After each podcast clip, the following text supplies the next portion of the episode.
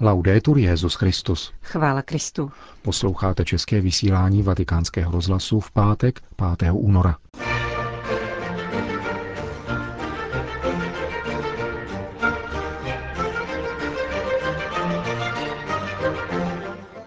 Bůh vítězí pokorou, kázal dnes papež František v kapli domu svaté Marty. Papež František se setká s ruským pravoslavným patriarchou Kirilem. V rámci svatého roku milosedenství byly dnes do svatopetrské baziliky přeneseny ostatky svatých Pia z Pětrelčíny a Leopolda Mandiče. To jsou hlavní body našeho dnešního pořadu, kterým provázejí Milan Glázer a Johana Bronková.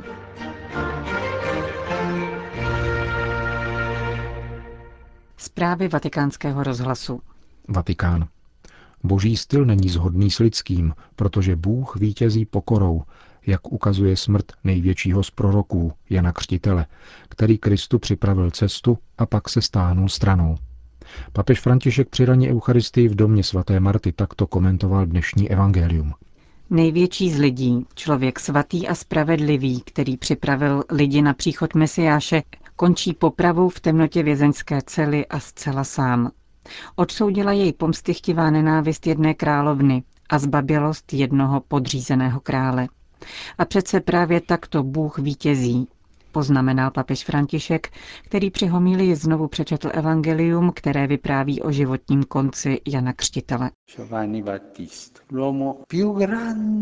Jan Křtitel. Mezi těmi, kdo se narodili z ženy, nepovstal nikdo větší.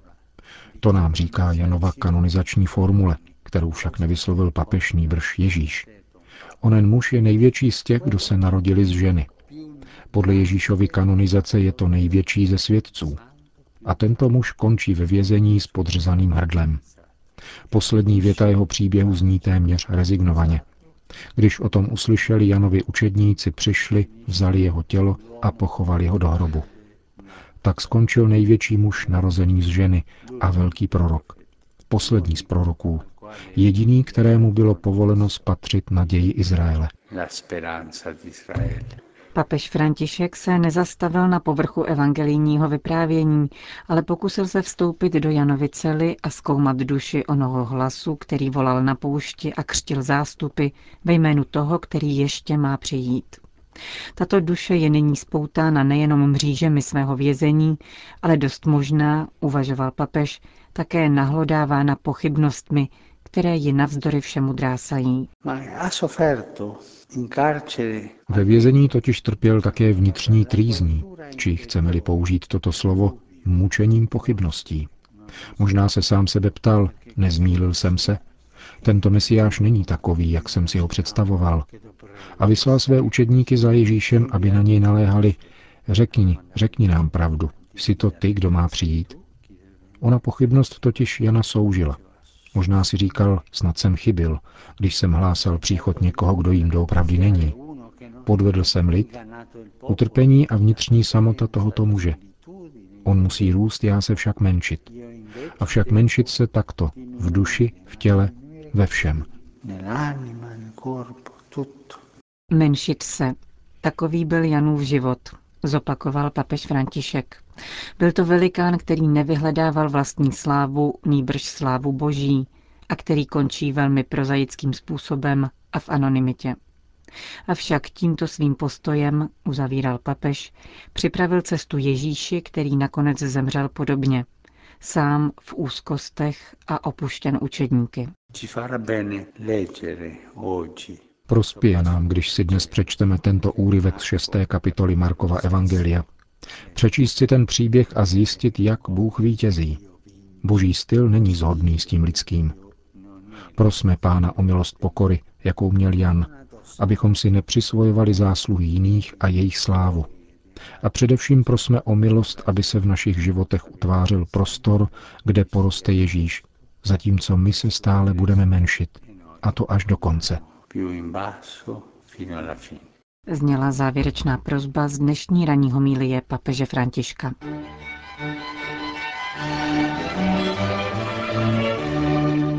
Vatikán, Moskva. Svatý stolec a moskevský patriarchát s radostí oznamují, že jejich svatosti papež František a Kiril, patriarcha Moskvy a vší Rusy, se z boží milosti 12. února tohoto roku setkají. Čteme v dnešním společném tiskovém prohlášení svatého stolce a moskevského patriarchátu. Setkání se bude konat na Kubě, kde se papež zastaví cestou do Mexika a kde bude patriarcha na oficiální návštěvě. Během schůzky na havanském mezinárodním letišti Jose Martího hlavy obou církví kromě soukromého rozhovoru podepíší společnou deklaraci. Jak dále uvádí tiskové prohlášení, schůzka, která se připravovala již dlouhou dobu, bude historicky první a stane se důležitou etapou ve vztazích mezi oběma církvemi. Svatý stolec a moskevský patriarchát zároveň touží potom, aby se brzké setkání stalo znamením naděje pro všechny lidi dobré vůle. Vyzývají proto všechny křesťany k horlivé modlitbě, aby Bůh setkání požehnal a aby přineslo dobré plody. Jak upřesnil vatikánský tiskový mluvčí, moskevský patriarcha přiletí do Havany ve čtvrtek 11. února na oficiální návštěvu. Jako patriarcha sem zavítá vůbec poprvé. V pátek 12. února papež František odletí na apoštolskou cestu do Mexika s předstihem oproti plánovanému programu, aby mohl ve 14 hodin místního času přistát na havanském letišti. Petrova nástupce zde přijme kubánský prezident Raúl Castro. O 15 minut později začne soukromý rozhovor s patriarchou Kirilem, který by měl trvat zhruba dvě hodiny. Ukončí jej podpis a vzájemná výměna společného prohlášení v ruštině a italštině. Budou následovat krátké promluvy patriarchy Kirila a papeže Františka ve formě krátkých spontánních reakcí, upřesnil otec Federico Lombardi. Papež odletí do Mexika v půl šesté večer a jeho zastávka na Kubě nijak nepoznamená program tamní apoštolské cesty. Tiskový mluvčí svatého stolce také dodal, že o setkání byl informován ekumenický konstantinopolský patriarcha Bartoloměj, který nad ním vyjádřil svou radost a uspokojení a označil je za důležitý ekumenický krok.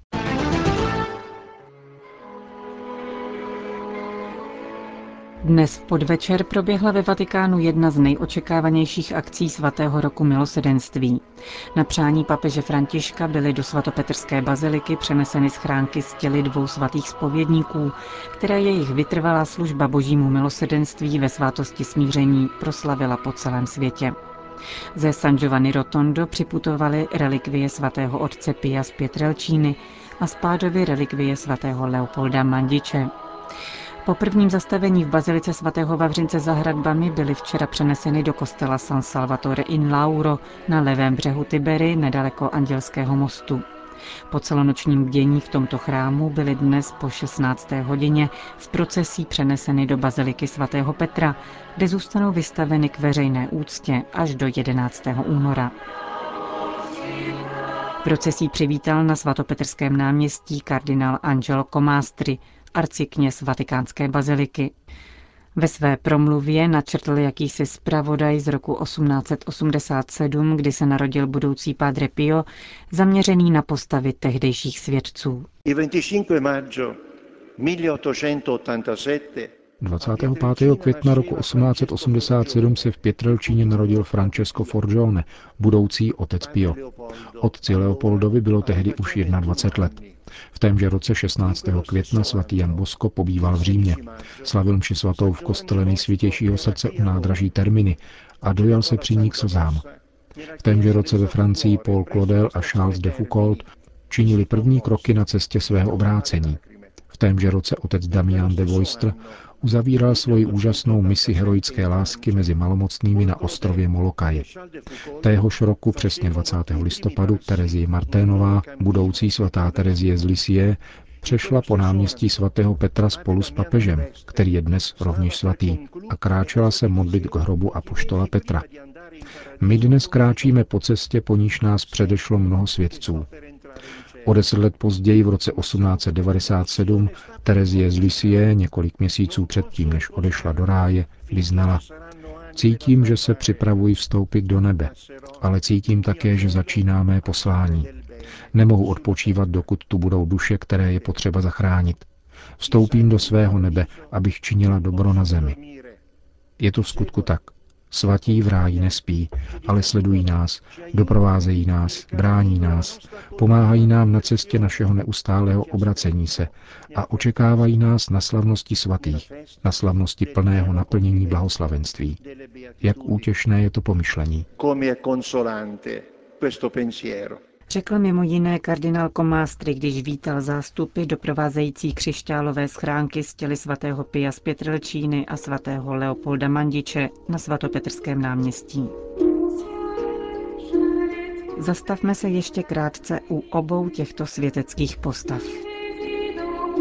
Zasvětil svůj život službě ve spovědnici. Svědčil tam o nesmírné boží něžnosti a jemnosti. Tak charakterizuje postavu otce Leopolda Mandiče, rektor Padovského kostela, v němž je tento svatý kapucín pochován.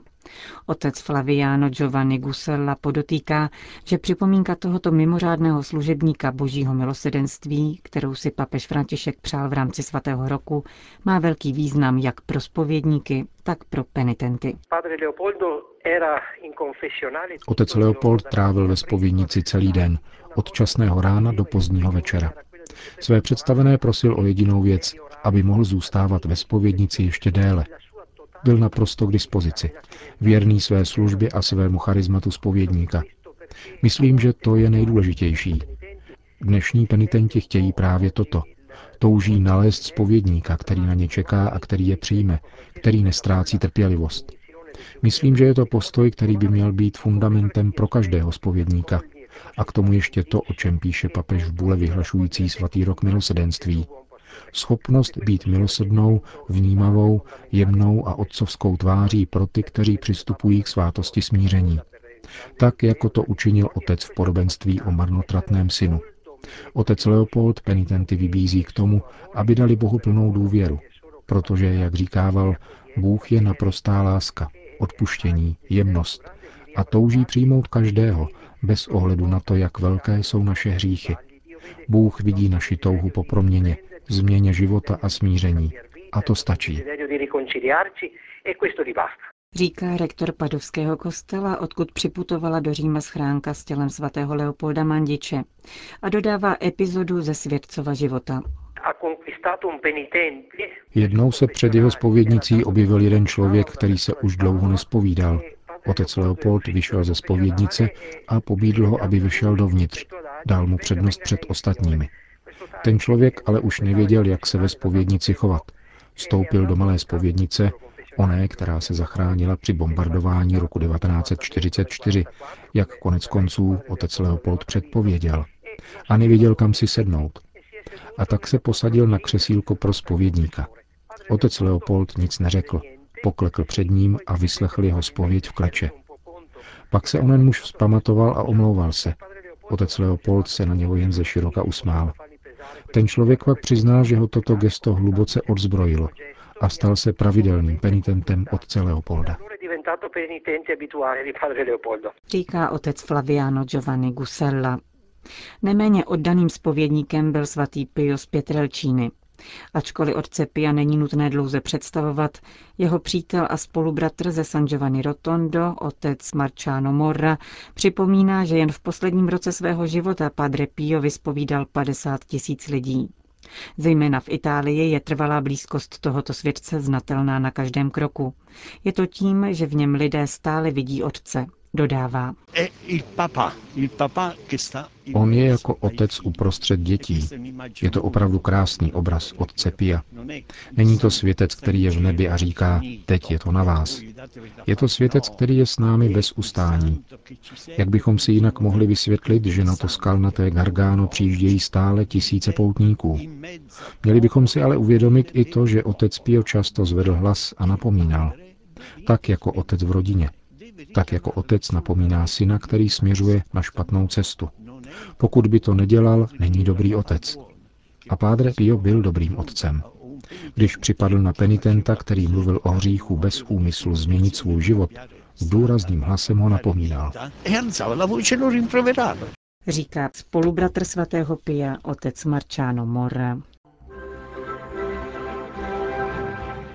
Končíme české vysílání vatikánského rozhlasu. Chvála Kristu. Laudetur Jezus Christus.